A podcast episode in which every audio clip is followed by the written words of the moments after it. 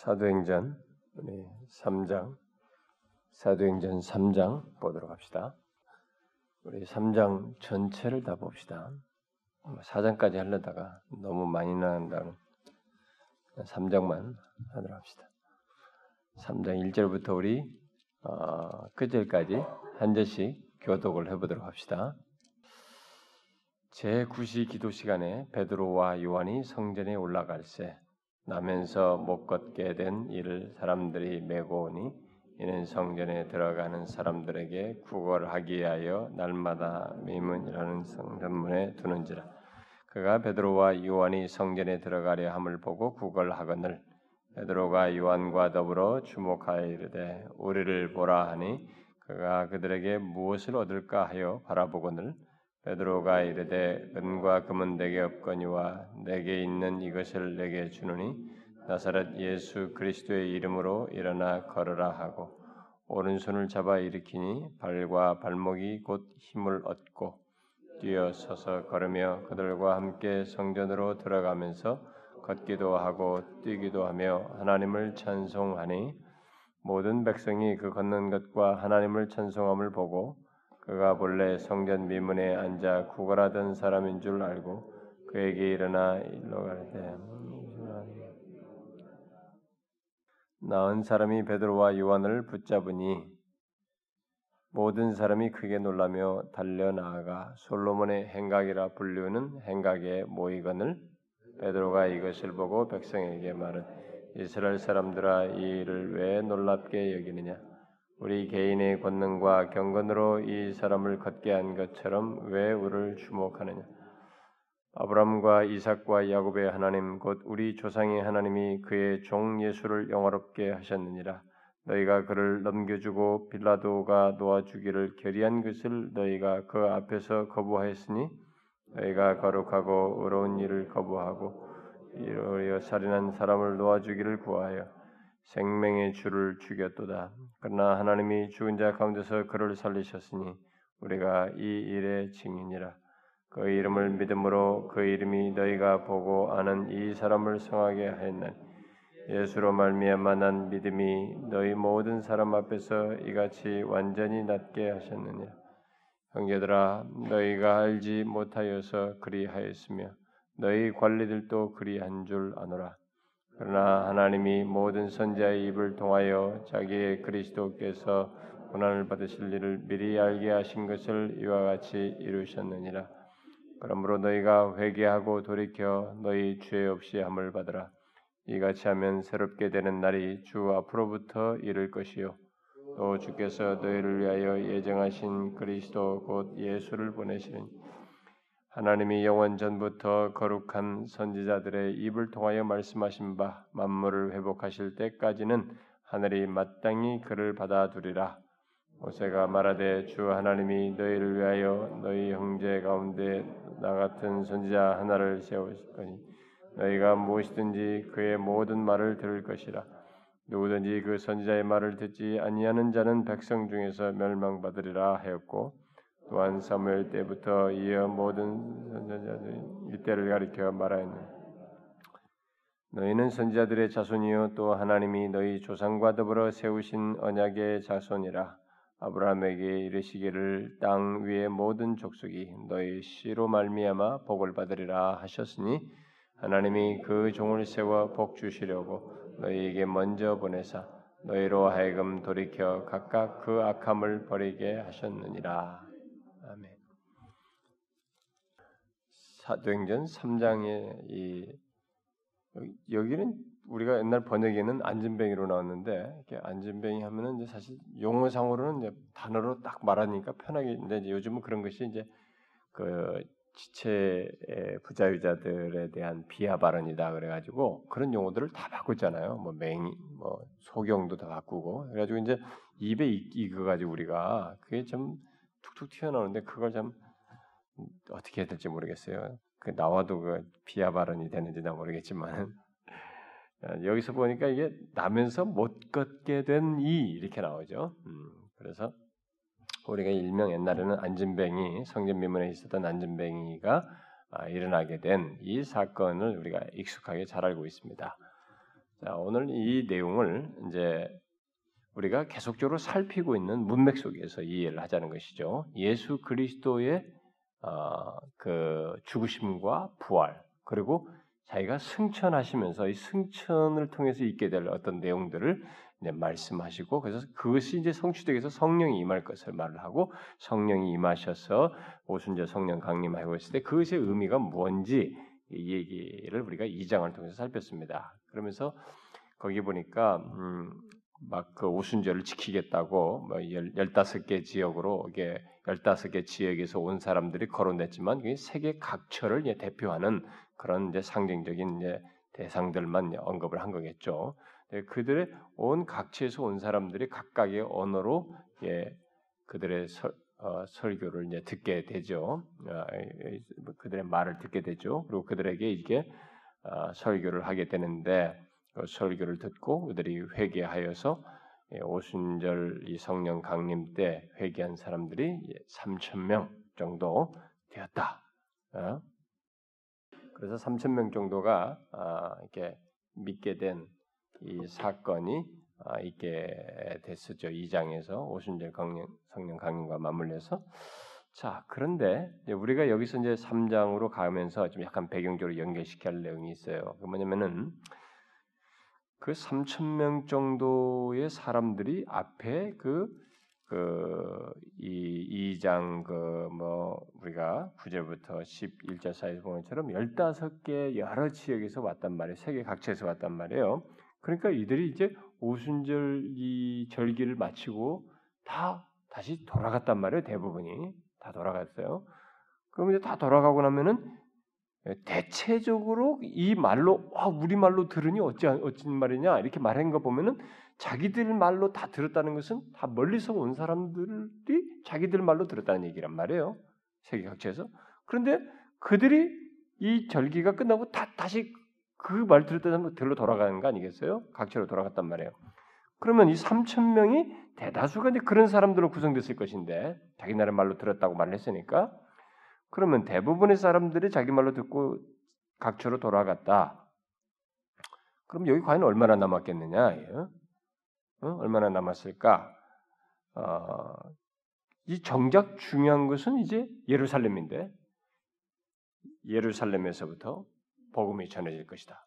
그러니까 물론 여기서 지금 이 2장에서 설교한 것이 예루살렘에 각처에서 온 사람들이 예루살렘에 와서 여기서 성령 강림한 것 가운데서 전한 메시지를 듣고 회, 개하고 이렇게 예수를 믿어서 세례받고 돌아가는 그래서 여기서 있었던 일의 첫 출발이긴 하지만 그래서 세계 각처로 이제 복음이 전파될 것에 대한 이것을 하나의 이, 이 오순절 성령 강림 이후에 이 사건을 통해서 미리 보여준 것이죠. 뒤에서 전 세계 각처에 전파될 것은. 근데 이제 구체적으로 이제 예루살렘과 온 유대와 사마리아와 땅 끝까지 복음이 전파된다고 말을 했단 말이에요.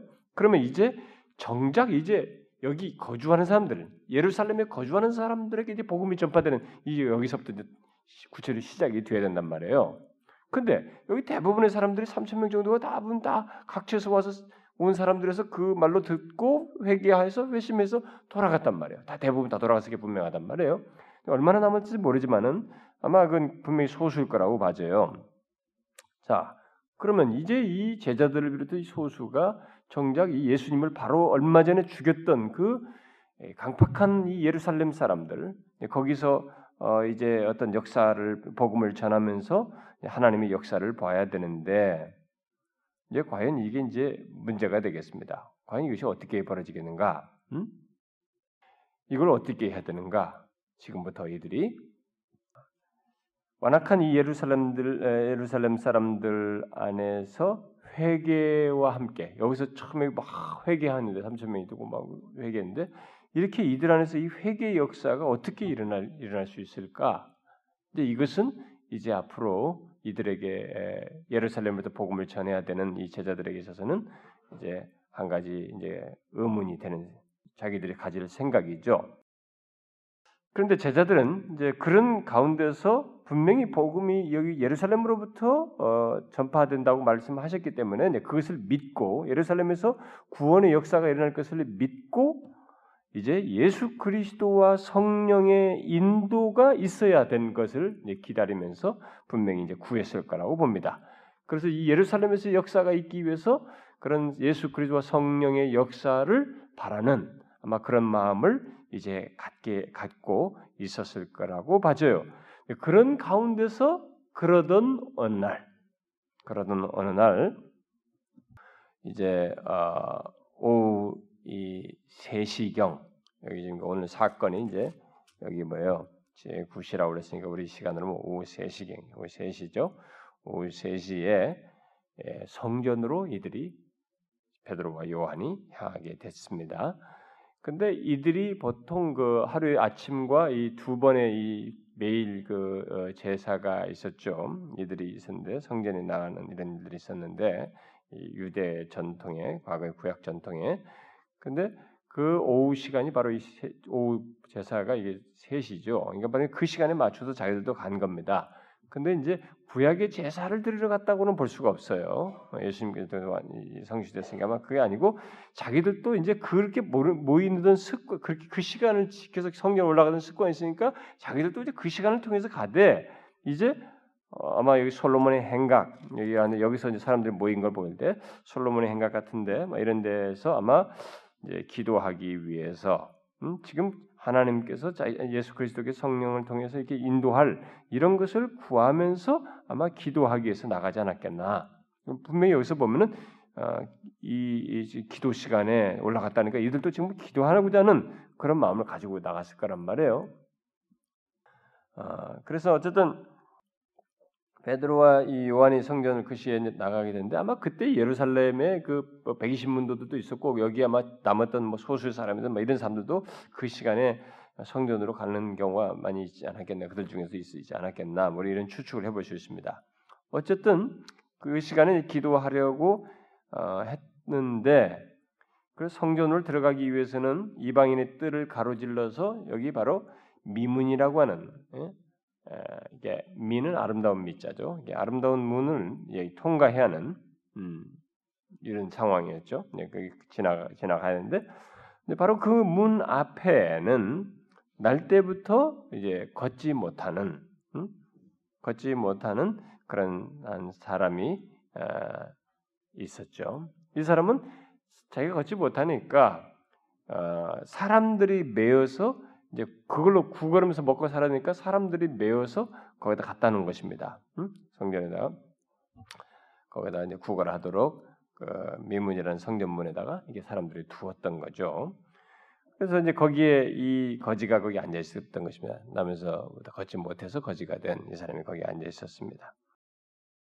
그래서 베드로 요한이 이전에도 아마 계속 여기 사, 이, 이 거지는 있었을 것이기 때문에 베드로와 요한도 이전에도 아마 이 거지를 봤을 거란 말이에요. 자기들은 이 성전 왔을 때막본 경험이 있을 텐데 그러나 그들이 이제 성전에 이게 성전으로 올라갈 때 이 시기에 바로 이 시기에는 그들에게 관심이 쏠렸습니다. 아니, 거지에게 관심이 쏠렸습니다. 이 두 사람이 거기에 관심이 쏠려가지고 집중하게 되는 거죠. 거기 바라보게 됩니다.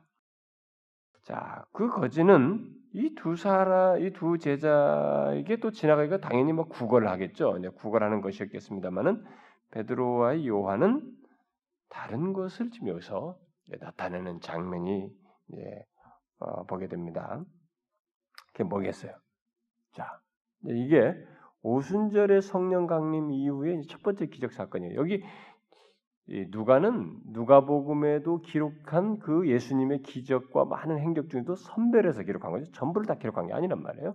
그러니까 이 사도행전에도 사도를 통해서 나타난 모든 행적들 중에 기적이라는 걸다 기록한 것은 아닐 거라고 봐요. 분명히 여기서 대표성으로 내용을 적절하게 전개하는 데서 필요로 한 그런 거 지금 여기에 어, 사도행전을 통해서 전달하고자 하는 어떤 메시지를 부각시키고 드러내기 위해서 필요로 하는 사건들과 내용들을 기록했을 거라고 봅니다. 근데 여기 지금 이것은 첫 번째 기적이란 말이에요. 이, 이 사도들에 의해서. 근데 이 첫 번째 기적 때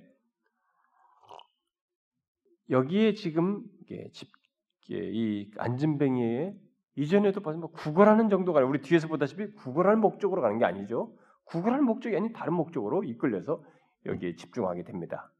자, 그러면 이 사도행전에서 이들이 기다려서 성령 강림 이후에 앞으로 있을 너희들 통해서 할 사역을 주님께서 충분히 말씀하셨고 그걸 기다리라고 했고 그걸 기다려서 성령을 경험 받고 나서 이렇게 여기 왔단 말이에요. 이 사건에 지금 나타나고 있단 말이에요. 자신들은 지금 하나님께서 지금 자신 그리스도께서 성령께서 지금 자신들 통해서 어떻게 이제 인도하고 예루살렘을 어떻게 복음할 것인가라는 문제에 지금 생각하고 있는데 그런 가운데서 기도하기 위해서 그런 걸 알고자 하는 마음으로 이 시간에 자기들도 맞춰서 가서 기도하는 중에 가는 길에 이런 인도를 받는 셈이란 말이에요, 지금. 성령의 이끌림 받는 거예요. 인도를 받아서 여기 집중하고 있단 말이에요, 이 안전뱅에게. 자, 그러면은 베드로 요한이 이 거진 아무도 모르고 이제 그걸 구걸하고 있죠. 베드로 요한이 여기서 지금 이 여기를 이 안진뱅에게 이끌려서 지금 뒤하는 이런 행동을 한단 말이에요. 뭐 나사렛 예수 이름으로 일어나라 이 말이지. 나사렛 예수 그리스도의 이름으로 일어나 이렇게 막 한단 말이에요. 이 사건이 결국 뭘 얘기하려는 것이겠어요, 여러분? 이것은요. 제가 지금 여러분들에게 여기 있는 그 내용들이 뭐라고 말했느냐 3장, 4장까지도 갈 수도 있었어요. 왜냐하면 여기서 사도행전에서 말하는 이 구체적인 세부상보다도 지금 제가 앞에서도 쭉 말해왔던 그 누가복음에서부터 계속 연결됐던 쭉 여기서 우리가 중요한 예수님께서 자기가 죽으시고 부활하시고 승천하시면서 성령을 기다리고 이렇게 하면서 앞으로 이루실 것을 쭉 연결시켜서 말을 하는 가운데서 지금 진행되는 사건이란 말이에요. 그러면 여기서 지금 주님께서 아, 아니 성 령의 역사를 지금 여기서 경험하게 드러내는데 이것을 통해서 결국 이 사건을 통해서 나타내려고 하는 게 뭘까? 뭐가 여기서 지금 이 사건과 맞물려서 중요하게 지금 강조된 거라고 봅니까? 지금 이들은 예루살렘이 사람이 없어요. 다 돌아갔단 말이에요. 그러니까 그 3천 명이 바글바글 됐던 사람이 사라지고 이렇게 돼서 다시 이제 하나님의 인도를 받은 예루살렘을 복음하기 위해서 그러면 이 사건이 예루살렘 복음화와 복음화 시키는 것과 밀접하게 관련된 거죠. 자기들은 지금 그걸 구하러 가는 거예요. 지금 음? 어떻게 해야 예루살렘이 이제 여기서 예루살렘과 유대와 사마리아와 딱 이렇게 손차도로 지나야 되는데 어떻게 예루살렘 다 떠나고 이제 근데 어떻게 여기서 할 것이냐라고 했는데 지금 이끌림 받아 이쪽으로 가고 있는 거예요. 여기 이 사람을 주목한 거란 말이에요. 그러니까 이 사건은 예루살렘의 복음화와 예루살렘을 복음 전도하는 여기를 복음 전파해서 사람들을 예수 그리스도에 돌아오게 하는 이 사건과 어떤 관련성이 있다는 거예요. 그 그렇게 하도록 사실상 지금 성령께서 인도하시고 있다는 것이죠. 그걸 우리가 이제 주목해야 됩니다. 그런데 잘 주, 주, 주 목해야 될 것은 복음을 우리가 이 사도행전을 얘기할 때 많은 사람들이 막 사도행전에 막 능력이 나타나고 복음을 전했다. 능력 나타내고 복음 전했다라고 하는 이 두 가지에 굉장히 강조점이 되어 있어요. 근데 요 내용 속에서 이 능력이 나타나고 성령의 능력과 역사가 나타나고 막 기적이 나타나고 뭐 나타나면서 그러면서 복음을 전했다라고 하는 이 사실이 분명히 있습니다. 그런데 이 내용 속에서 사도행전에서 특별히 강조하고자 하는 내용이 있어요. 이것보다 더 중요하게 강조하고자 하는 내용이 있어요. 그게 뭘까요? 이제 힌트를 이제 뭐 뒤에 가서 얘기합시다. 뒤에 가서 얘기하고 어, 이 제자들은 과거에 예수님께서 기사와 표적을 행했던 것처럼 자신들이 표적을 이제 행하게 됩니다. 그런데 이때 성령의 능력으로 말미암아 그 일을 행하면서 하나님의 뜻을 이제 드러내는 이 일을 하게 됩니다. 근데 그렇게 하도록 이렇게 이끌림을 받는 거예요. 자신들 통해서 그렇게 해서 성령의 능력으로 말미암아 하나님의 뜻 여기서 이들 일을 고치게 도록 하시겠다고 하는 하나님의 이끌림 속에서 하나님의 뜻을 이제 감지하면서 그걸 알고 여기 향하게 되는 거죠. 여러분 잘 생각해요. 우리가 막 이런 거 보면 막 무슨 막 만화 영화 생각하듯이 막 가다가 쫙 눈을 쫙 보니까 아 저거 맞구만. 딱 감정 무슨 초능력적 초인적인 말이지 쫙 바라봐가지고 탁탁탁 하는 거 이렇게 하는 거 좀 생각하면 안 됩니다. 이들은 지금 기도하면서 뭔가를 알고 싶은 거예요.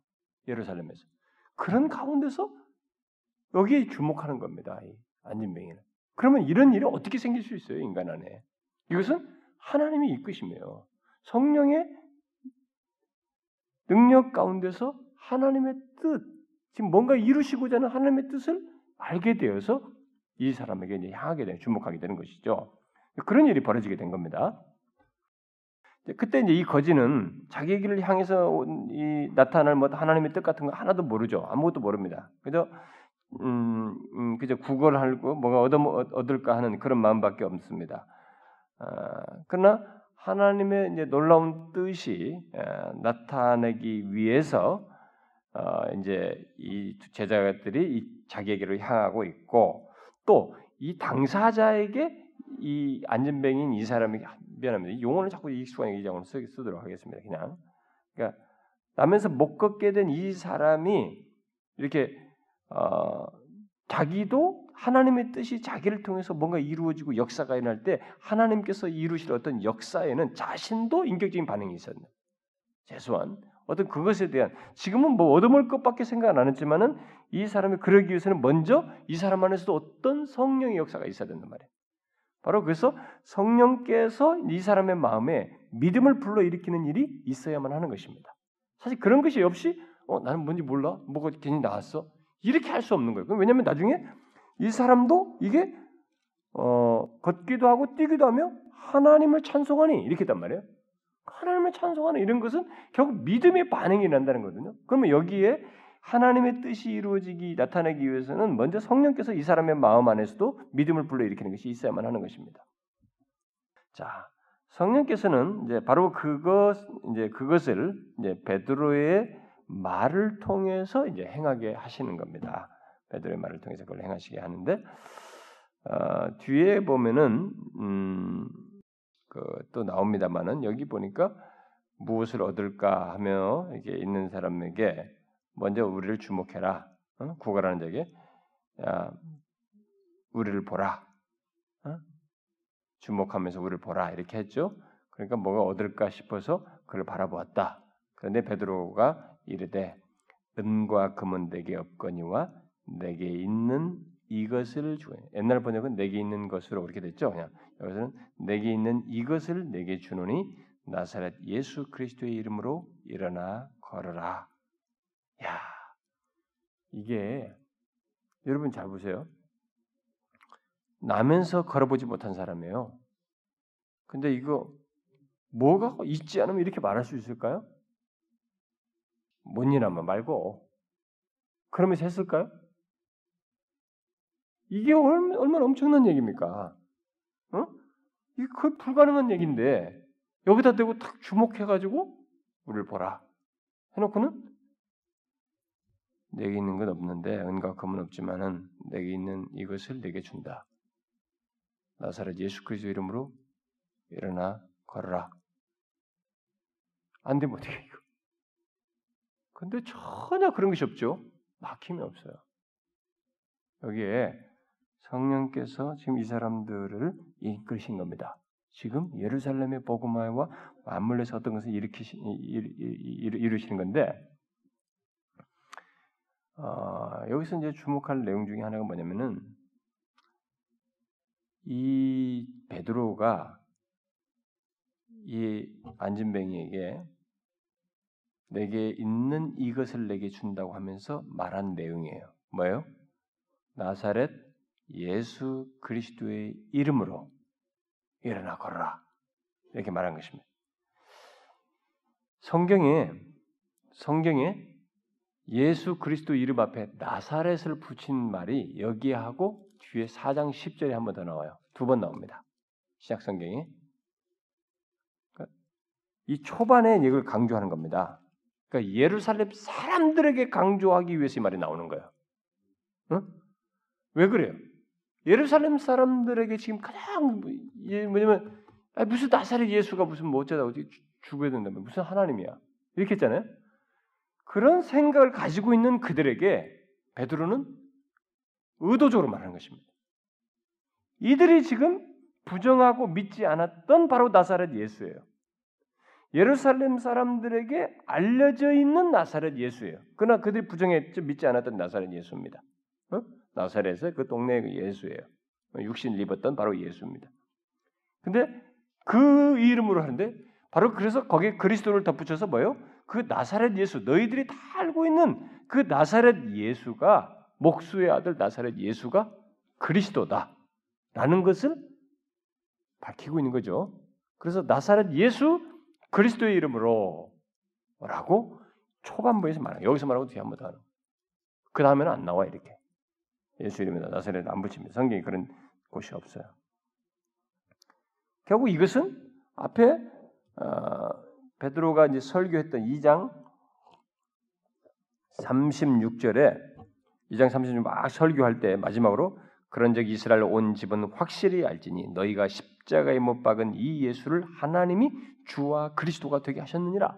그 말에 일치되는 거죠. 너희들이 알고 있던 그 못 박은 예수, 나사렛 예수가 그리스도이다. 바로 그분의 이름으로 말한다. 일어나 걸어라. 이렇게 말한 것입니다. 이 나사렛 예수의 이름으로 걸으라고 이게 명령한 것은 이 거지가 어, 걸을 수 있는 이 모든 것이 나사렛 예수 그리스도 바로 예수께서 친히 걷게 하실 것이다고 하는 믿음 속에서 이 말을 한 것이죠. 베드로는 그것이 없으면 이거 말 이거 말 못합니다. 그러니까 우리는 이런 말을 주문처럼 쓰면 안 되는 것입니다. 뭐 일반 이방 종교에서 뭘 하나만 주문처럼 하듯이 주문처럼 쓰면 안 되는 것입니다. 지금 예수께서 바로 그 나사렛 예수께서 그리스도가 되신 그리스도이신 그분이 친히 걷게 하실 것을 베드로는 믿고 주저함도 없이 뭐 의심도 없이 담대하게 나사렛 예수 그리스도 이름으로 일어나 걸어라 이렇게 말한 것입니다. 이 말 이후에 베드로는 그, 그 거지 오른손을 잡아 일으키게 되죠. 여러분 이거 이름은 그 바로 인격을 얘기하는 거죠. 음, 이름은 그 인격을 얘기하는 것입니다. 그러니까 예수 그리스도의 그 모든 것을 그냥 그의 권세, 그 모든 것을 두고 얘기하는 것이죠. 그래서 그 어, 거지 오른손을 잡아 이제 일으키게 되는데 그리고 그 즉시 그에게 변화가 일어납니다. 그 말을 듣고 이렇게 잡고 일으키는데 그 즉시 그에게 변화가 일어나죠. 성령께서 바로 자신의 뜻을 이루시기 위해서 능력을 행할 때 자신의 뜻을 이루시겠다고 하는 분명한 자신의 뜻을 가지고서 행하실 때는 거기에 불가능성, 또 시간차, 뭐 시간성 이런 것들은 그렇게 중요하지 않습니다. 그는 전능자이시기 때문에 즉시 일어나 그런 것입니다. 우리는 아니 어떻게 평생 안 걸어본 안 걸어본 사람이 어떻게 순간적으로 걸을 수 있느냐? 하나님께서 자신의 뜻을 이루시기 위해서 행하시는 것이면 거기에 불가능성 같은 것은 문제가 되지 않아요. 시간차 같은 것도 중요하지 않습니다. 여기서 그래서 문제가 되지 않습니다. 그래서 일어나죠. 베드로의 말과 손이 닿았을 때 걷지 못하던 이 거지가 예수 그리스도의 이름에 대한 믿음이 살아나 고침받게 됩니다. 이 어, 과정이 있어요. 그래서 제가 왜 이 얘기를 하냐면 뒤에 가서 설교할 때 이 사람이 베드로가 설교할 때 믿음이 믿음 얘기를 하거든요. 믿음 얘기를 해요. 그러니까 여기에 믿음 없이 되지 않는 거예요. 이 사람도 믿었다는 거예요. 그러니까 이렇게 할 때 그 사람에게도 성령께서 그런 믿는 마음을 아, 갖게 하셨다라고 볼 수 있습니다. 그래서 아, 예수 그리스도 이름에 대한 믿음이 이 사람에게 일어나서 고침받게 되는 것입니다. 그러고 나서 그는 걷기도 하고 뛰기도 하고 하나님을 찬송하게 됐다. 응? 어, 성전으로 들어가면서 걷기도 하고 뛰기도 하고 하나님을 찬송했다. 이렇게 어, 기록하고 있습니다.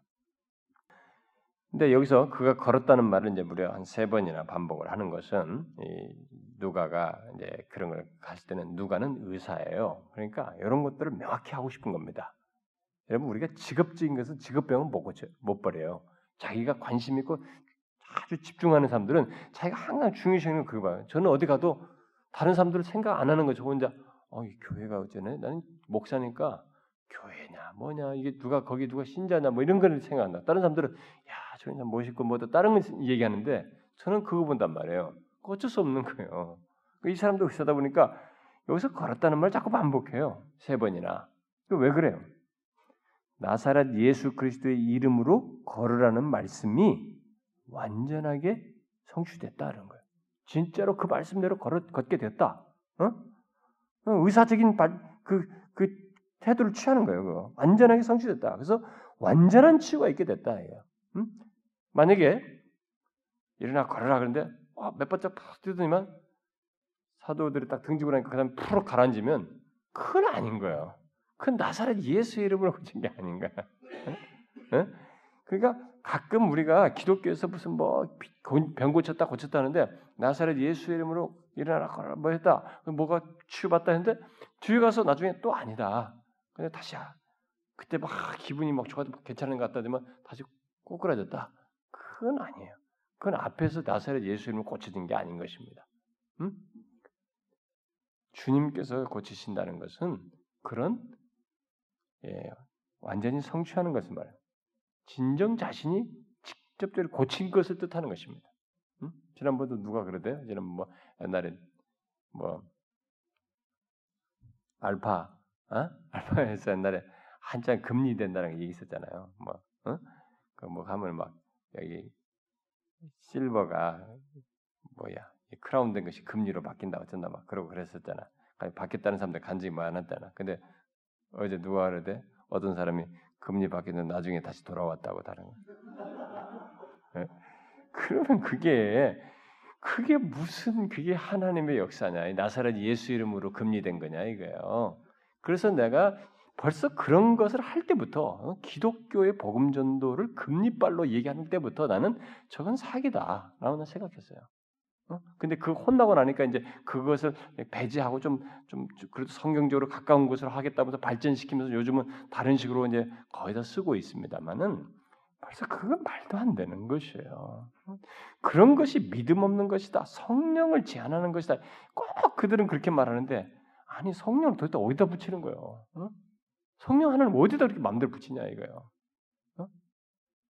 금리 빨리 고쳤다 실버를 아니 뭐 다시 옛날 걸로 스테인으로 돌아가는 게 그게 그게 성령의 역사냐 이게 말도 안 되는 소리를 하고 그게 아니에요. 누가는 지금 그걸 밝히는 거예요. 진짜 걸었다. 기뻐했다 말이지. 그래서 그걸 반복해서 얘기하는 것입니다. 완전한 치유가 있게 됐다. 아, 얘기하는 것입니다. 로이드 존스 목사가 이 어, 이 사건을 가지고 어, 이 부흥의 관점에서 설명한 적이 있었어요. 그건 우리가 한번 상징적으로 상징적이라 상당히 그 생각해 볼 수 있는 얼마든지 적용적으로 생각해 볼 수 있는 그 내용입니다. 또 곁길로 빠지네. 그러면 안 되겠다. 다음에 합시다. 왜냐면 뒤에 할 얘기가 많거든요. 시간 남은 뒤에 할게요. 어, 여기 이제 뒤에 보면 어, 그러면 9절부터 이제 쪽 뒤에 9절 10절을 보게 되면 어, 베드를 통해서 이제 일어난 사건 어, 통해서 있는 것이지만 이제 어, 나사렛 예수 그리스도로 말미암아 이게 나사렛 예수만 걷게 된 이 일로 인해서 사람들이 막 반응이 일어나죠. 모든 백성이 그 걷는 것과 하나님을 찬송함을 보고 그가 본래 성전 미문에 앉아 구걸하던 사람인 줄을 알고 그에게 일어난 일로 인해서 심히 놀랍게 여기며 놀라이더라 놀라니라 이렇게 말하고 있습니다. 그러니까 그래서 예루살렘 사람들이 이것으로 놀라게 되는데 여기서 이제 우리가 생각할 문제, 제가 아까 말한 중요한 문제입니다. 그 뭐냐면 이 사도행전에서 어, 성령의 능력 그리고 그 성령의 능력과 함께 복음이 전파됐다. 우리는 여기에 대부분에 집중되어 있습니다. 음? 대부분에 집중되어 있어요. 그 제가 여러분들 질문에서 아까 답을 이제 하지 못한 그 내용을 좀 얘기하려고 하는 겁니다. 어, 저도 옛날에는 막 그런 초기 전도사 시절에 이럴 때는 막 그쪽 차원에서만 뭐 사도행전을 보고 강조를 많이 했을 거예요. 근데 여기서 지금 이 흐름 속에서 이 기적을 통해서 강조하려고 하는 것은 예수의 이름으로 나았다. 뭐 이렇게 기적이 있었다. 그리고 이것으로 인해서 이제 예루살렘이 복음화가 된다. 어? 복음화와 관련돼 있다. 그건 아주 중요한 사실. 근데 그것 자체만 얘기하면 안 된다는 겁니다. 여기서 이 사건을 통해서 이제 강조하는 것은 뭐냐면 베드로가 나사렛 예수 그리스도의 이름으로 일어나 걸으라고 했다고 하는 이 사실을 통해서 더 중요한 것을 생각해야 됩니다. 그게 뭐냐면은 그게 뭐겠어요? 나사렛 예수가 살아나셨다는 거예요. 이들에게 이 기적을 통해서 그걸 지금 계시하는 거예요. 네? 성령께서 지금 이 두 사람을 통해서 기적을 행하시지만 이 기적 자체의 목적이 있는 게 아니에요. 그리고 복음을 많이 전하겠다. 이것만이 목적이 아니에요. 더 중요하다고 할 수 있는 것이 있어요. 왜냐하면 예수 그리스도께서 나사렛 예수가 부활하셨다 이게 살아나셨다. 지금 하늘 보좌 우편에 승천하셔서 하늘 보좌 우편에서 성령을 통해서 이 일을 하고 있다. 그가 지금 모든 걸 통치하고 있다. 교회를 세우시는 일을 주도하고 계신다. 라고 하는 것을 계시하는 거예요, 이게. 계시 사건이에요, 이게. 예루살렘에 예루살렘에 지금 그게 절실하게 필요합니다. 예루살렘에는 지금 그가 죽었다고 믿고 있었고 죽었다고 죽은 자가 살아났다고 자꾸 그 얘기가 들렸기 때문에 그 그런 보고가 그, 그 병사들이 했었기 때문에 그 종교 지도자들이 그걸 거짓말로 다 위장했단 말이에요. 그리고 살아났다는 것이 드러날까봐 굉장히 두려워하고 있었단 말이에요. 두려워하고 있었기 때문에 지금 이 예루살렘 사람들은 예수는 죽었다. 나사렛 예수는. 그리고 다 대부분 그렇게 믿고 있는 거야. 아, 안타깝게 죽었다. 우리 기적도 행하고 많이 했는데 그가 정말 안타깝게 죽었다. 생각하는데 아니라는 것이에요. 그래서 나사렛 예수 그리스도 이름으로 일어나 걸어라. 어? 이 사람이 살아난 게 어떻게 살냐 이거. 이 사람이 막 어, 이 놀랐다. 그러면 이 사람이 살아났는데 나사렛 예수 이름으로 인해서 살아났단 말이에요. 그럼 사람들이 뭐예요? 이 사람을 보면서 뭘 생각해? 어? 나사렛 예수가 죽은 게 아니네? 살아나셨네? 살아계시네? 바로 그것이 계시되는 사건이에요, 이게. 그래서 이 사도행전에서 일어나는 모든 기적과 맞물려서 굉장히 중요한 것은 뭐냐면 성령의 능력. 아, 뭐, 왜 이렇게 사람들이 성령 능력만 해? 잘 생각해야 돼. 성령의 능력, 복음의 이들이 예수를 믿었다. 아, 예수 믿어 어쩌라고? 예수 믿었다는 게 도대체 뭔데? 교회 나왔다고? 아니에요. 이 성령의 능력이 나타나고 거기서 이들이 예수를 믿었다는 것 속에서 결국 있어야 될 것은 뭐냐면은 그리스도 그분이 선명하게 드러나야 되는 거예요. 응? 그것이 이 모든 것을 통해서 계시하고 나타내시고자 하는 승천하신 주님의 뜻이고 성령님은 바로 예수 그리스도를 어떻게든 드러내는 게 그분의 사역의 주된 사역이에요. 응? 그걸 하는 거예요 지금. 근데 자꾸 그런 거 생각하고 와 능력과 이런 얘기만 해 예수는 모르면서 어? 예수 그리스도를 높이지 않고 예수 그리스도를 모르면서 어? 그런 현상 자체에만 몰입하는 것이 참 이상하다 이 말이에요. 지금 이 그 계시 사건이에요 이게. 그래서 이 성령의 능력을 통해서 그러니까 이 베드로가 나사렛 예수 그리스도의 이름으로 일어나라고 할 때는 이때는 성령께서 이 사람을 통해서 역사하시지만 이게 그리스도의 부활의 능력이 연장선상에서 나타나는 거예요. 어? 그러면서 그리스도가 계시되고 있는 것입니다. 그가 살아나셨다는 것은. 그래서 이 고침받은 음, 이 어, 거지 예? 나면서부터 걷지 못한 이 사람은 베드로와 요한을 어, 이게 여기 보니까 뭐 뒤에 11절 보니까 나은 사람이 베드로와 요한을 붙잡으니 모든 사람이 크게 놀라며 달려나가 소름의 행각이라 불리는 행각이 뭐이다. 붙잡았는데 예, 따르 따른 것이죠. 따르면서 막 이렇게 찬송하고 막 뛰고 날리고 했던 것이에요. 평생 못 걸어본 사람이니까 얼마나 뛴다는 것이 우리에게는 흔한 빠진 얘기지만은 못 걸어본 사람은 이게 실감 나지 않아서 막 뛰는 거 아닙니까? 어? 여러분 그 동물 영화 같은 보면은 그 짐승들이 새끼 나가지고 뭐 처음에 몇 발짝 사이 몇 분 사이 일어나가지고 막 그다음부터 푹푹 뛰고 난리잖아요. 목 처음 걷는 건데 그게 이 처음 걷는 게 얼마나 뛰면서 난리겠어요. 예수 이, 이 제자들을 이 두 사람을 따르면서 그렇게 했던 것입니다. 그러니까 이 그를 본 사람들이 어 그가 분명히 미문에 있었던 그, 거, 그 걷지 못했던 거지였던 것을 알고 그 기적에 놀라서 어떻게 해요? 다 몰려든 거예요, 사람들이. 쫙 몰려들었습니다, 여기.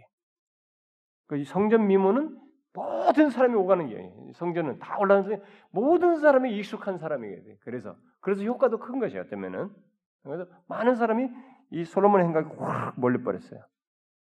그래서 이제 설교 이제 뒤에 설교가 이제 나오게 되는데 순식간에 사람들이 모이게 됐어요. 그래서 나사렛 예수 그리스도의 이름으로 걷지 못했던 이 사람이 어, 걷게 된 이것은 결국은 어, 제가 앞에서 말한 것처럼 나사렛 예수가 죽지 않았다. 부활하여 살아계시다. 지금도 살아계셔서 역사하신다. 라는 것을 계시해 주는 것. 여기에 이 두 제자가 사용되지고 이 안전뱅이가 지금 사용되지고 있는 것입니다. 분명히 죽은 줄 알고 있고 그가 아, 뭐 살아있다고 생각할까봐 다 입을 막고 종교지자들이 막고 있었던 그 상황에서 이 기적이 예루살렘 한복판 성전에서 일어난 거죠. 예, 그래서 성령께서 사람들에게 예수 그리스도의 부활을 계시하신 거죠. 승천하여 지금도 부활하시고 승천하여 통치하고 계시는 것을 계시하는 것입니다. 이게 결국 성령께서 하시고 있는 사역이에요. 성령의 사역입니다. 그래서 나사렛 예수님께서 이제 살아나셨다는 것은 에, 살아나셨다는 것을 이제 베드로는 이 놀라서 모인 이 무리들에게 성령을 통해서 계시된 바로 그 나사렛 예수 그리스도를 예루살렘 백성들에게 알게 할 때가 이르는 줄 알고 이제 메시지로 계시를 드러내죠. 응? 바로 이제 예수 그리스도 살아나셨다는 이 살아나신 그 나사렛 예수 그리스도를 예루살렘 사람들에게 이제 알게 하는 것입니다. 이제 성령의 감동이 이끌려서 성령께서 이렇게 하기를 원하시는 거죠. 그래서 이제 여기서부터 어, 백성들에게 설교를 하기 시작합니다. 이것도 일종의 어, 나사렛 예수께서 어, 부활하셔 사셨다라고 하는 것을 일종의 계시하는 내용이라고 볼 수 있습니다. 그래서 예루살렘 사람들 대상으로 한 설교가 행해지는데 아니 이것은 성령께서 예루살렘 사람들에게 계시하는 내용이라고 말할 수 있는데 계시하시고자 하는 것을 전하는 것이라고 볼 수 있는데 베드로가 여기서 쭉 하면 사실 이 내용은 상세히 하지 않아도 우리가 다 알고 있는 내용입니다. 지금 제가 말한 이 포인트를 기억하는 것이 굉장히 중요한 겁니다. 어? 그것이 성경을 이해하는 제가 여러분들에게 이 시간에는 뭐 성경을 상세 설명하지 않아도 성경을 이렇게 이해할 수 있는 눈 안목을 지금 얘기를 하는데 보는 관점을 이것을 이해 이런 관점을 여기서 딱 발견하게 되면 아 이게 정말 성령께서 하시고자 하는 일이 뭔지 어? 성령께서 주도적으로 하는 게 뭔지 예, 그걸 여러분들 깨닫게 되기 때문에 굉장히 큰 유익을 얻게 되죠. 그렇지만 우리 간단히 이제 그래도 스키핑 해봅시다 뒷부분까지 뒤에 이제 14 어, 이제 12절부터 이제 쭉 예, 거론을 하는데 베드로는 여기서 어, 하나님께서 그 예수 그리스도를 이렇게 어, 보내셨는데 이들이 어떻게 했는지 이 내용들을 쭉 얘기하는데 사실 대조적인 방법 표현을 써가지고 예, 얘기를 합니다. 베드로가 이제 12절부터 15절 사이 보면은 베드로가 이제 모이는 이런 걸 보고 이스라엘 사람들아 이 일을 왜 놀랍게 여기느냐? 우리 개인의 권능과 경건으로 이 사람을 걷게 한 것처럼 왜 우리를 주목하느냐? 아브라함과 이삭과 야곱의 하나님 곧 우리 조상의 하나님이 그의 종 예수를 영화롭게 하셨느니라. 자 여러분 13절부터 15절 사이 뭐가 대조되는 가 잘 보세요. 12절 이 내용부터도 대조가 됩니다만은 뭐가 자꾸 대조돼요? 여기서는 이들의 불신앙의 상태 불신앙적인 상태 속에서 취하는 행동들, 그런 안목들, 생각들 이것과 대조시켜서 얘기하죠. 자, 12절 보면은 이 사람들은 어떻게 생각하냐? 아, 이게 이 두 사람이 아, 정말 기도를 많이 하고 개인적인 경건이 했나 보다. 어? 개인의 권능과 경건이 있는가 보다. 이런 식으로 바라보았던 거죠. 그게 아니다. 이건 그리스도께서 성령을 통해서 하신 일이다. 네, 그걸 얘기하려고 하는 거죠. 그리고 여기 보면은 하나님 곧 이삭의 야곱의 하나님 곧 우리 조상의 하나님이 하나님은 그의 종 예수를 영화롭게 하셨어요. 그러나 그에 대해서 너희는 어떻게 했어요? 너희는 그를 넘겨줬어요. 빌라도가 놓아주기를 결의했는데도 불구하고 그 앞에서 거부했어요. 또 너희는 어떻게 했어요? 거룩하고 의로운 일을 거부했습니다. 도리어 살인한 자를 놓아주기를 구했습니다. 그리고 어떻게 했어요? 너희는 생명의 주를 죽였습니다. 그러나 하나님은 어떻게 해요? 하나님은 이 죽은 자 가운데서 그를 살리셨다. 그러니까 하나님의 예수에 대한 태도와 이 예수 에르살렘 사람들의 예수에 대한 태도가 이렇게 완전히 달랐어요. 그래서 그들의 그 어, 잘못된 실상, 죄악된 실상을 얘기하면서 그걸 대비시켜서 어, 말을 하고 있습니다. 그래서 이제 에, 이 앞에 치유된 이 안전뱅이로 인해서 안전뱅이가 나은 것으로 인해서 사람들이 거기에 관심 집중돼 있던 것을 바로 그 거기에 사람들 대부분 놀라잖아요. 그런 것을 와 놀랍다 이상하다 막 난리네.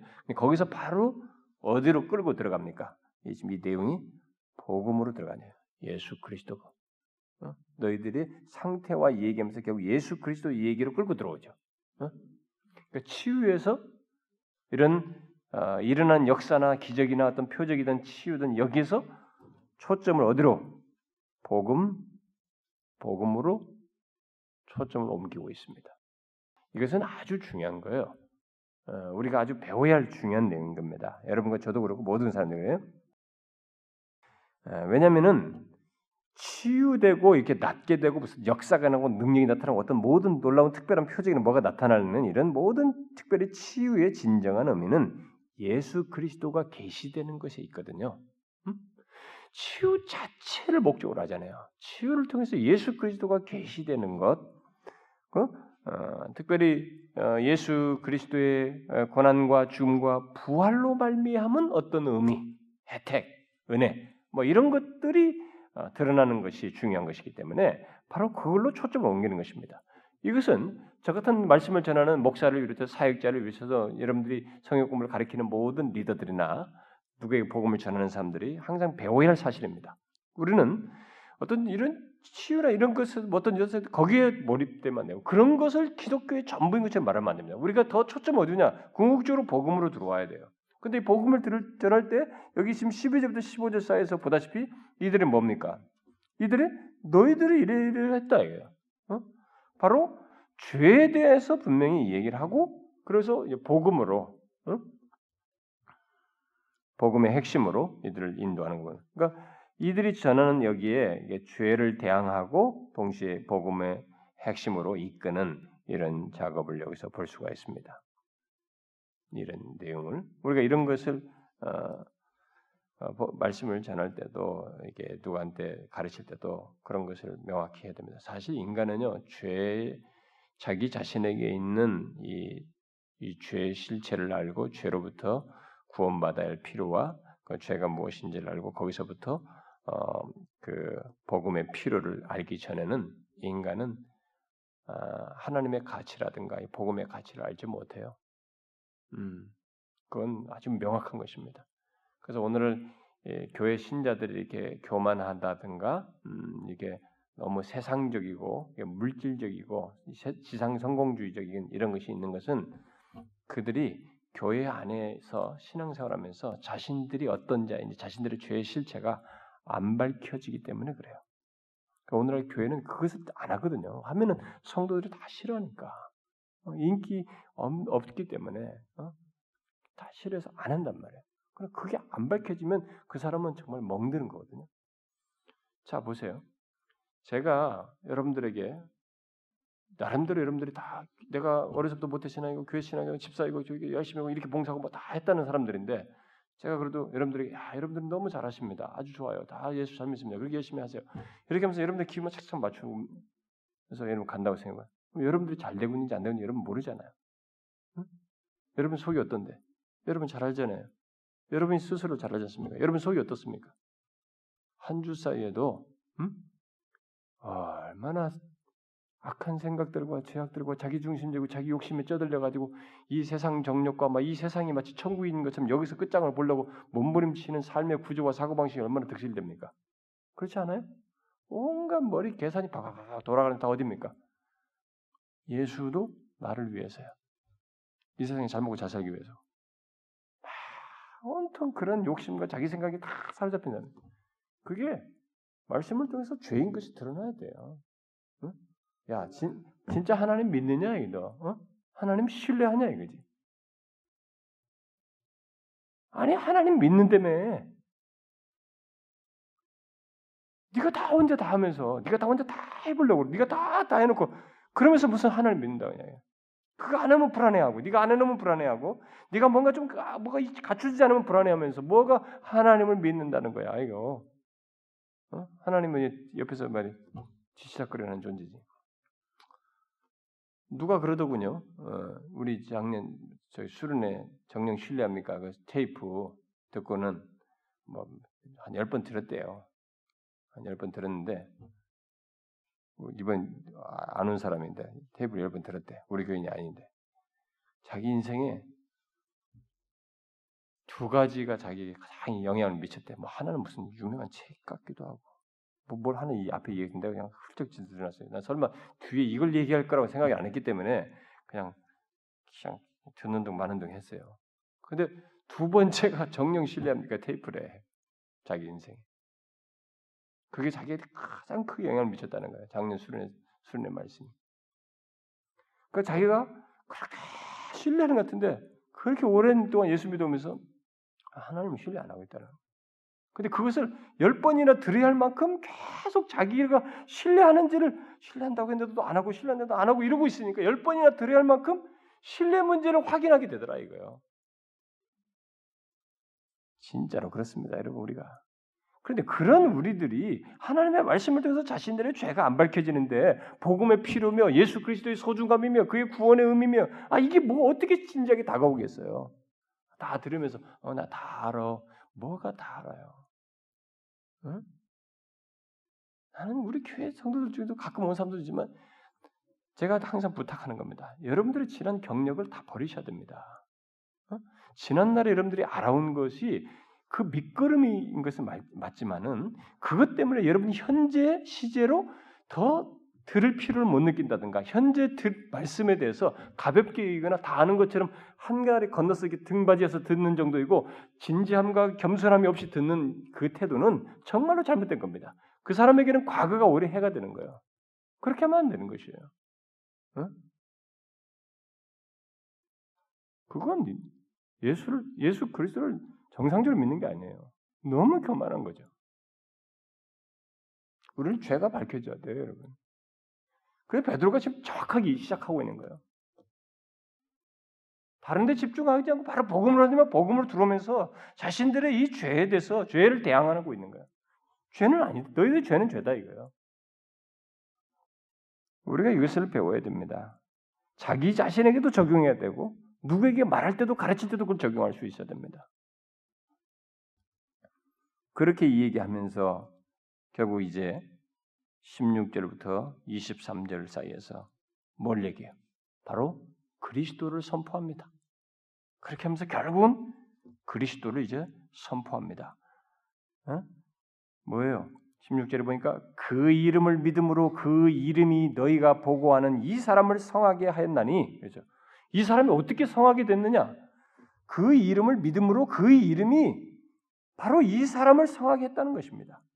그래서 예수로 말미암아 난 믿음이 너희 모든 사람 앞에서 이같이 완전히 낫게 하였느니라.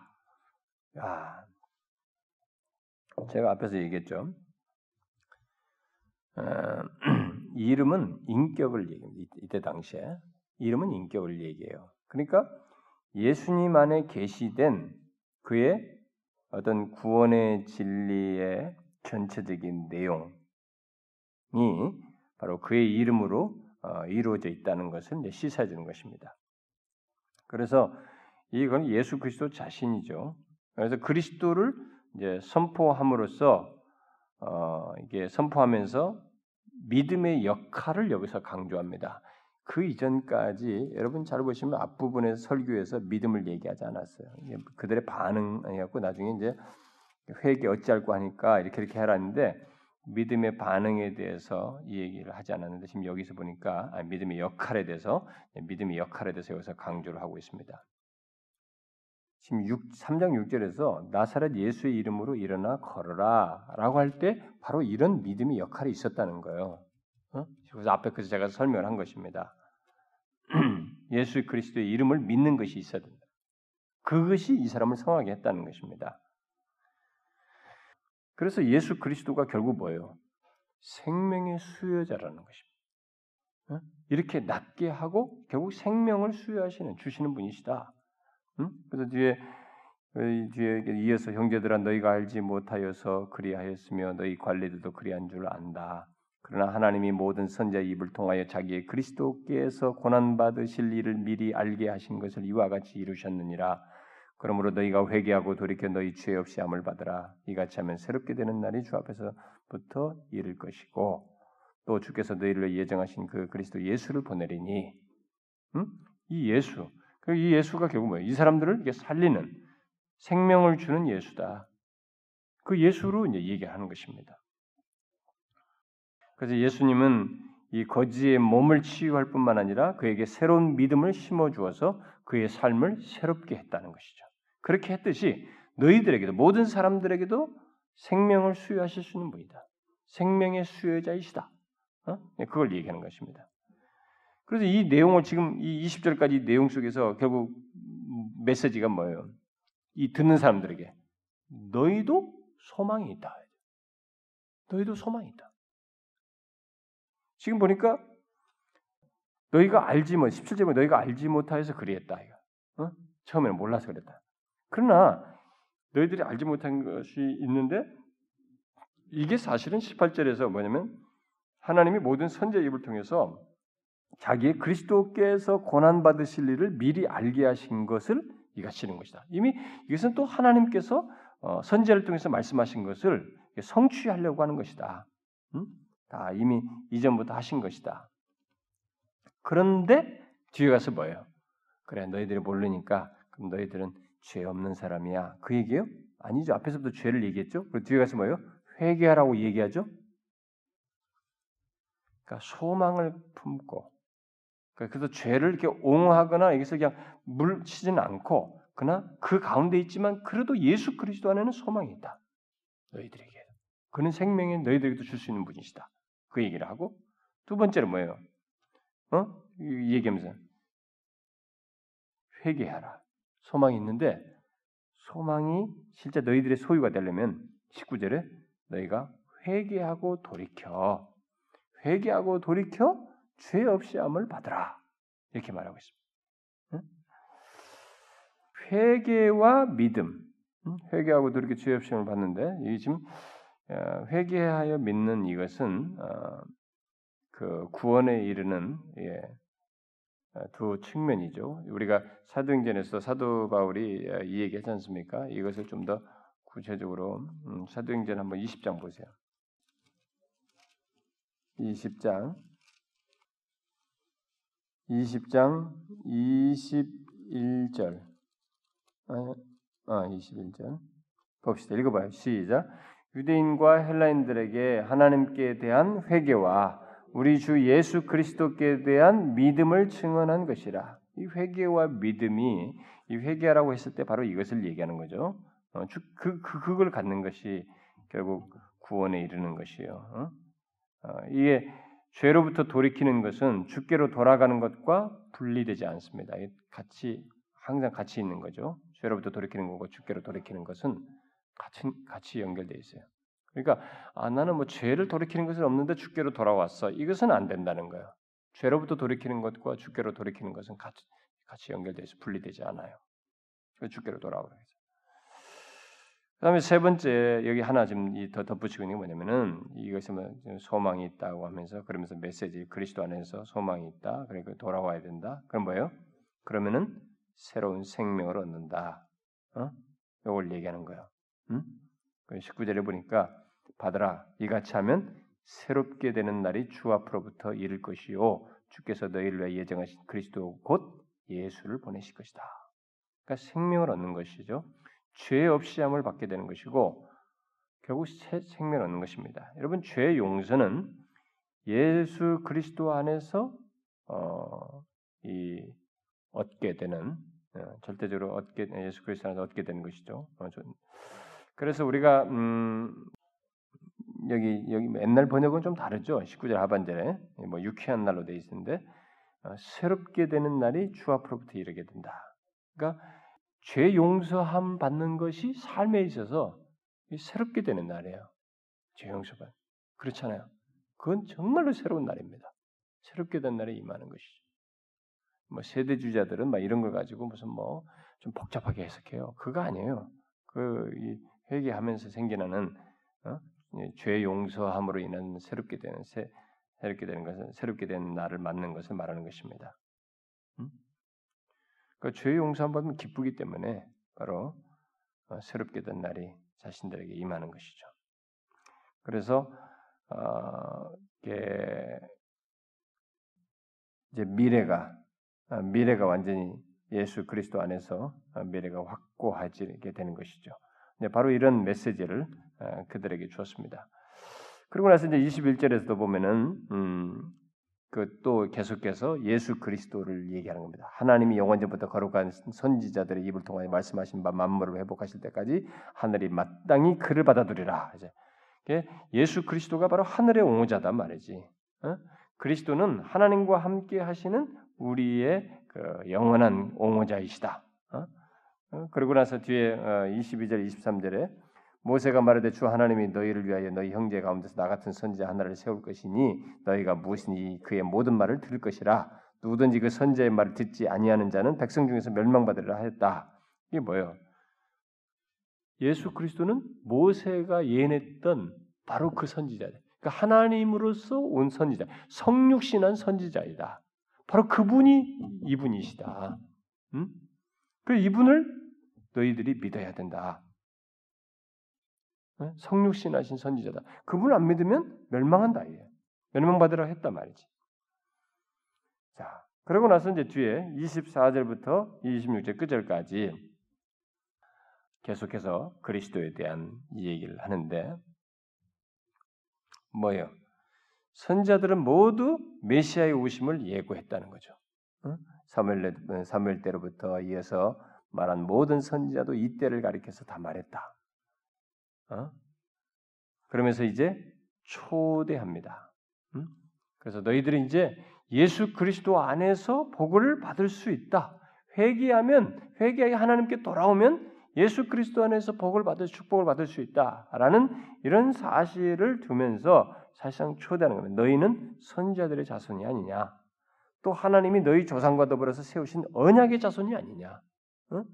아브라함에게 이르기를 땅 위의 모든 족속이 너희 씨로 말미암아 복을 받으라고 하지 않았느냐? 응? 예.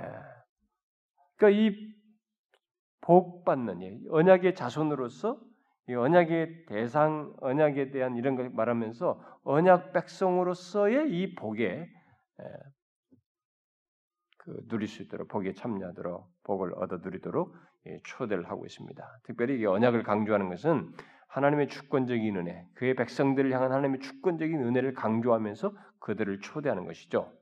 그러면서 여기 보니까 이제 아브라함에게 이르기를 땅 위에서 모든 족속이 너의 씨로 말미암아 너의 너의 씨 여기 씨가 단수예요.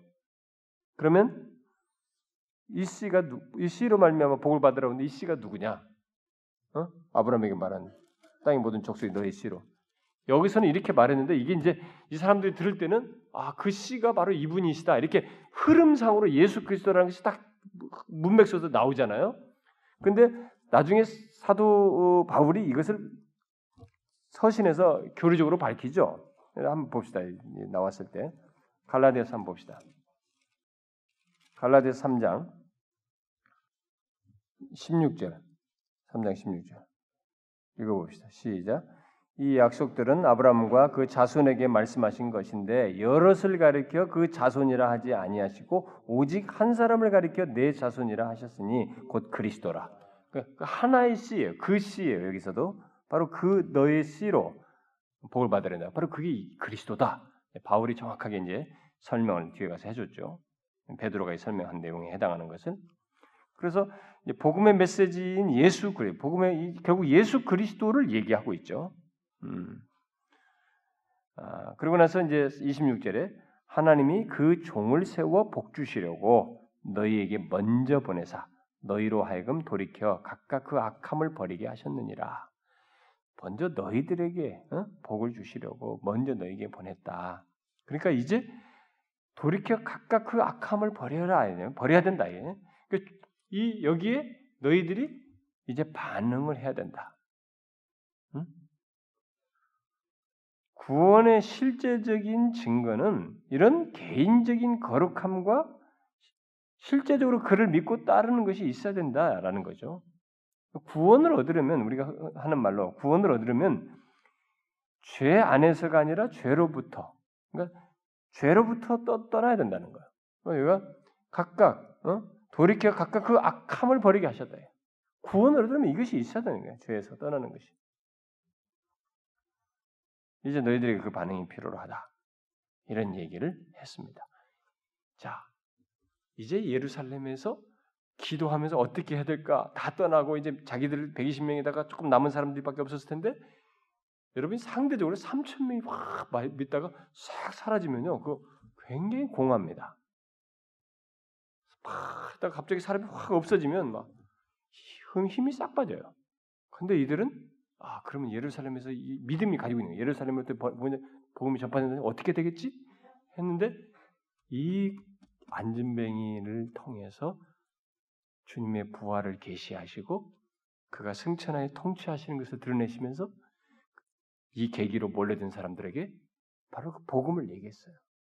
바로 그 치유 얘기를 기적 얘기를 복음으로 딱 끌어들여 가지고 이들에게 복음에 대해서 얘기했습니다.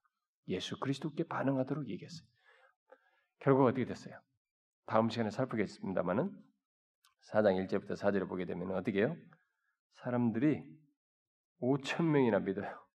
말씀을 들은 사람 중에 믿는 자가 많은데 남자의 수가 약 5천이나 되었다는 거예요. 엄청난 일이 벌어졌습니다. 3천 명이 절에 가라 했어요. 이게 박혔어요, 말씀이. 성령께서 이 말씀을 통해서 막 그 중에 많은 사람이 있었는데 이, 이 시간이 딱 3시니까 이게 성전에 들어오는 시간이잖아요. 그러니까 사람들이 많이 오고 있던 거예요. 근데 이 사람이 주목되니까 막 웅성웅성 다 모인데 거기다 대고 했는데 더 많은 사람이 있었겠죠 아마. 근데 남자의 수가 5천이나 있으니까 이, 이 사람들에게 성령께서 이 계시 그리스도께서 나사렛 예수가 살아났다는 이 계시가 이들에게 수용되요. 믿음으로 수용됐습니다. 예수 그리스도 믿게 됐어요. 놀라운 역사가 일어났습니다. 이게 그래서 예수님께서 말했잖아요. 야, 약속의 성령을 기다려라. 사마리아와 땅끝까지 복음을 증거되라.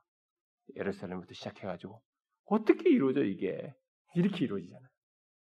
이 어부 이게 누가 봐도 이게 안 되는 사람이에요. 누가 이 사람 믿어서 그 많은 사람들이 꼬꾸라질 수 있냐 말이에요. 성령이 하시는 거야. 이 사람의 개인적인 경건과 능력이 아니었다고요. 성령이 하셨어요. 성령께서 그리스도를 드러내시는 가운데서 사람들의 마음을 말씀이 들어가는 가운데서 심령이 바꿨습니다. 사람의 구원의 역사와 이 회심의 역사는 말씀이 전파될 가운데서 성령께서 이렇게 하시는 거죠. 놀라운 일입니다. 그래서 그리스도께서 이스라엘을 자신의 은혜로 통치하고 계시다는 것을 승천하셔서 자기 백성들을 은혜로 통치하고 있다는 것을 드러낸 사건이에요, 이게. 응? 그가 올라가야 한다. 보좌 우편에서 하실 것이라고 그랬잖아. 성령을 통해서 보내가지고 그 통치한다는 것을 딱 보여준 사건이. 어찌 이런 일이 벌어질 수 있어? 성령은 안 보이는 거예요. 이런 일이 어떻게 벌어져요? 다 예수 잡아 죽이라고 했던 그 예루살렘 사람들 아닌데 완악한 사람들이 다 돌아왔잖아요. 저와 여러분이 아, 우리가 신앙생활하면서 다 사모하면서 구할 것이 바로 이거예요. 우리들의 익숙한 우리들의 이 경력과 우리들의 익숙한 거 내가 이렇게 하면 되고 저렇게 하면 되고 이렇게 다 하면 된다고 하는 우리 경험 세계에서 쌓은 것에 의존하지 아니하고 이렇게 성령께서 우리 안에 은혜를 주시고 우리의 심령을 기경해 주시고 우리를 새롭게 하시는 것. 어? 그가 예수 그리스도를 더 알게 하시면 그건 우리를 굉장히 압도하고 풍요롭게 할 것입니다. 바로 이와 같은 성령의 역사를 구해야 될 것입니다. 예? 모두가 이런 사모함을 가져야 되겠죠. 기도합시다. 하나님 아버지 감사합니다. 그리스도께서 부활하셔서 또 승천하셔서 구원의 역사를 이루시며 통치하시는 것을 성령을 통해서 분명히 계시해 주시고 지금까지 그런 계시의 역사를 행해 주시고 또 우리에게까지 나타내 주신 것 감사합니다. 하나님 아버지 그런데 우리들이 그 성령의 그 같은 역사를 아, 너무 어, 당연시 여기고 또 큰 기대와 사모함도 없이 아, 보낼 정도로 우리의 마음이 무뎌지고 어, 예민하지 않고 또 진실하지 않음을 아, 보게 됩니다. 오, 주여, 우리들이 주님 앞에 어떤 모습으로 서 있고 어떤 상태이며 주님을 믿는 것이 정말 어떤 식으로 믿는 것인지 우리로 하여금 보게 하여 주옵소서. 우리가 주님을 신뢰한다고 말하고 또 예수를 믿는다고 말하고 또 주님을 어떻게 신앙생활 한다고 이렇게 말을 하지만 또 스스로도 그렇게 생각하지만 실제 우리의 상태가 어떠한지 우리가 주의 성령을 얼마나 구하며 그 은혜 안에서 그의 능력 안에서 주의 일을 행하며 삶을 살아가고 있는지 또 우리들이 죄에서 돌이켜 거룩함으로 나아가는지 하나님의 이런 부분에서 우리가 어느새 무뎌져 있고 진실치 못한 것을 보게 됩니다. 하나님의 우리가 우리 자신을 보지 못함에 주의 성령께서 우리 자신을 보게 해주시고 그래서 우리가 얼마나 절망스러운지 또 하나님 앞에 얼마나 진실치 못한지 그런 상태가 있으면 보게 해주셔서 하나님 앞에 진실하고 순전한 마음으로 다시 서게 하셔서 주의 성령이 우리 가운데 충만하여 주의 능력으로 우리 가운데 하나님의 영혼들이 소생되고 우리들도 회복되어지고 더 거룩함으로 나아가고 예수 그리스도에 대한 풍성한 이해와 신뢰와 그런 관계를 갖고 살아가는 저희들이 될 수 있도록 인도해 주시옵소서. 어, 주님이여 저희들이 이렇게 말씀을 볼 때마다 비추어질 때마다 그것을 그냥 스쳐 지나가지 않게 해주시고 그것을 통해서 정녕 우리들이 더 구하고 사모할 바를 알고 주님께 은혜를 구하며 나아가는 저희들이 될 수 있도록 인도해 주시옵소서. 오 주님여 우리 교회를 불쌍히 여겨 주옵소서. 우리가 10년을 지나면서 오기라도 굳어지거나 화석화되지 않게 해주시고 우리가 무뎌지지 않게 해주시고 주의 은혜를 은혜로 여기지 아니하고 너무 당연시 여기고 뻣뻣해 하지 않도록 해주시고 하나님이여 더운 공동체 지체들이 하나님 앞에 겸비하여 순전한 마음으로 은혜를 구하며 나아갈 수 있도록 도와주시고 그래서 하나님이여 주의 진리가 우리 가운데서 모두에게 산 진리로 소유되어져서 자신의 삶 또한 그 진리를 따라서 살아가는 모두가 되게 해 주옵소서. 우리가 주의 말씀을 생생한 진리는 듣지만 삶은 전혀 그것과 단판인 위선적인 신뢰도 하지 않는 그런 위선자적인 삶을 가짐으로써 하나님을 믿는다 하지만 바리새인과 같은 그런 모습을 가질 수 있까? 하나님이여 두렵사오니 우리를 경책하시고 깨우치시고 하나님 앞에 설 수 있도록 계속 감화 감동하여 주시고 이끌어 주셔서 그래서 우리 교회 안에서 다시 신령한 은혜의 역사 성령께서 우리 가운데 크게 역사하심으로 주께서 우리 가운데 통치하시는 하나님의 그런 크신 은혜의 역사가 생생하게 있게 하여 주시옵소서. 하나님이여 교회 교회됨을 통해서 우리 교회 머리 대신 그리스도의 생생한 역사가 드러남으로 인해서 이 지역의 영혼들에게 진리를 필요로 하는 영혼들에게 구원을 기다리는 영혼들에게 하나님의 귀한 도구요 방주로서 우리가 쓰임 받게 하여 주시옵소서. 하나님의 온 와서 이 교회 와서 누구든지 하나님의 은혜를 더 생생하게 경험하는 자들이 되게 해 주시고 와서 겨우 조금만의 문화 충격을 받는 것 정도에서 멈추지 않냐고 모두가 우리 교회 오는 처음 찾아오는 모든 새 가족들이 저들이 아는 것 지금까지 알고 있는 것 지금까지 처음 배운 것 그것이 전부가 아닌 줄 알고 더 은혜를 구하면서 하나님 앞에 진지하고 겸손하게 서는 모두가 되게 해주셔서 그들이 회심하고 더 그리스도의 풍성한 은혜를 아는 그런 복들을 모두에게 허락하여 주시옵소서. 주님, 우리가 지금까지 보고 알았던 것보다 더 놀라운 역사를 주께서 예비하시고 우리에게 허락하실 줄을 믿습니다.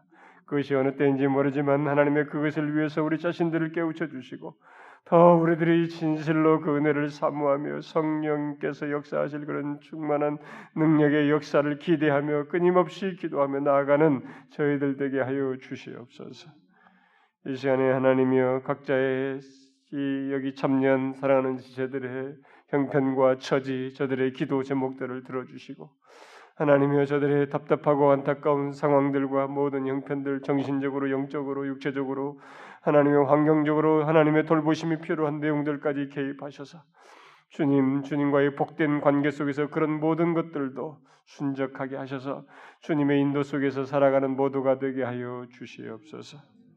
우리의 기도를 들어 응답하실 하나님을 믿사옵고 우리 주 예수 그리스도의 이름으로 기도하옵나이다. 아멘.